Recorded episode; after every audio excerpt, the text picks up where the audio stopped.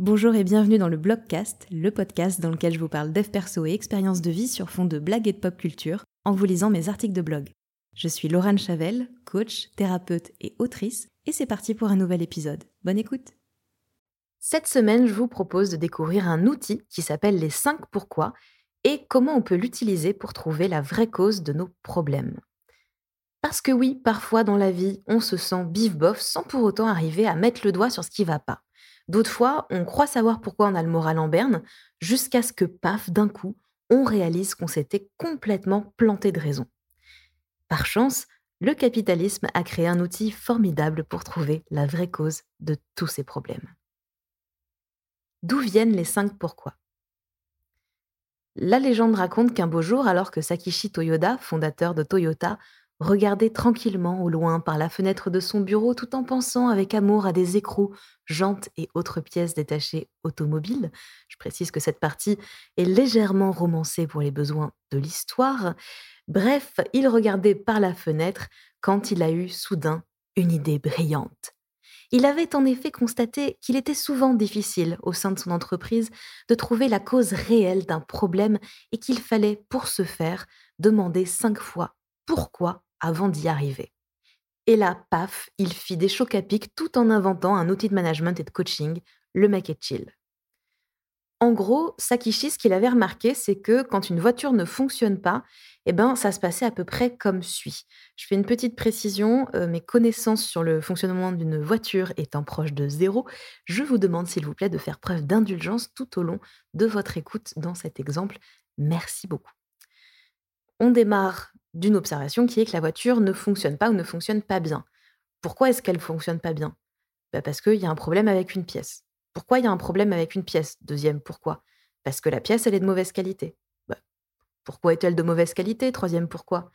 Parce qu'on a voulu se fournir chez un type louche, mais pas cher. Pourquoi on a opté pour ce fournisseur? Quatrième, pourquoi? Parce qu'on a voulu baisser le prix de la voiture. Mais pourquoi on a voulu baisser le prix de la voiture? Cinquième, pourquoi? Parce que nos concurrents sont moins chers que nous. On s'aperçoit donc que le vrai fond du problème, c'est pas la pièce en elle-même, ni même la voiture, hein, c'est la stratégie commerciale de la boîte. Il faudra donc commencer par agir là-dessus avant de se contenter de changer de fournisseur et de se retrouver potentiellement face au même problème quelques semaines plus tard. Quand utiliser les 5 pourquoi dans sa vie? C'est bien joli tout ça, mais comment est-ce qu'on peut appliquer cette innovation nippone à notre vie? Eh bien, je suis vraiment heureuse que vous me posiez cette question parce que figurez-vous que j'ai la réponse, ou en tout cas une réponse. On peut utiliser euh, les cinq pourquoi en cas d'émotions désagréables sans cause apparente. Évidemment, dans ce cas-là, euh, la réponse au premier pourquoi, elle a de grandes chances d'être je ne sais pas. Et alors là, euh, qu'est-ce qu'on fait? Eh bien, je vous propose deux astuces. Soit il y a une vraie cause au fait de ne pas avoir de réponse. Par exemple, je suis peut-être claquée et j'arrive pas à me concentrer suffisamment. Et dans ce cas-là, bah, il y aura peut-être une étape intermédiaire à mettre en place, par exemple, dormir. Ou bien, on peut se demander, mais si je devais vraiment trouver ce qui va pas, ce serait quoi? Ou encore, si c'était ma pote euh, Marie Stracciatella qui était dans cette situation, qu'est-ce que je lui dirais? Qu'est-ce que je lui conseillerais? Une fois qu'on a obtenu une réponse au premier pourquoi, eh ben on peut euh, continuer ainsi gaiement à sauter de pourquoi en pourquoi jusqu'au cinquième dont la réponse est normalement la cause racine de nos problèmes. Il arrive également qu'on sache parfaitement ce qui cause notre trouble émotionnel. Et dans ce cas, on pourra utiliser cet outil simplement par précaution pour faire une sorte d'auto-check-up et nous assurer ainsi qu'il n'y a pas une vipère sous le rocher. Parce que parfois, on croit qu'on connaît la cause, et en fait non. Ça peut aussi être un très bon outil en cas de blocage ou de peur on peut se demander, par exemple, pourquoi on ne se lance pas Pourquoi on a peur de ceci ou peur de cela Ce qui peut euh, nous amener à réaliser qu'on s'est peut-être laissé arrêter pour de mauvaises raisons. Alors, je mets mauvaises entre guillemets. Euh, ça ne veut pas dire que les raisons sont pas bonnes. C'est juste que peut-être qu'on s'est trouvé des excuses qui finalement sont peut-être pas si valables que ça dans notre réalité à nous.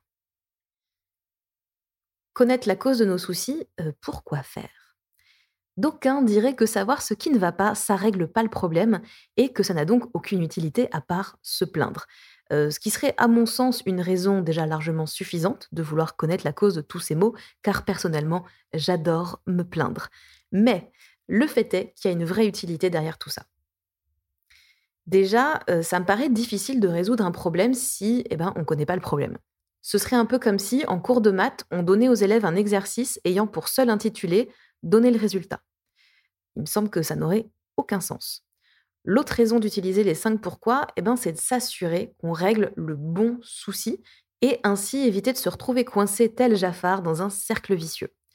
Si on reprend le brillant exemple détaillé plus haut, si on se contente de changer la pièce ou le fournisseur de la voiture, vous vous rappelez, c'était il y a vraiment deux minutes, on risque fort de se retrouver face au même problème peu de temps après, puisque en fait on n'aura pas exigé une qualité différente, on n'aura pas modifié le budget pour avoir une meilleure qualité, donc il y a des chances qu'on n'ait pas un meilleur fournisseur, et que donc le problème ne soit pas réglé. Petite précision tout de même sur cet outil, euh, le nombre de 5, il n'a pas été choisi au hasard. Il s'agit en fait du nombre moyen de pourquoi qu'on doit se poser pour arriver à un résultat probant. Pour certaines problématiques euh, qui vont être assez simples, peut-être que deux ou trois euh, pourront suffire, quand il en faudra peut-être neuf ou dix pour des problèmes un peu plus complexes.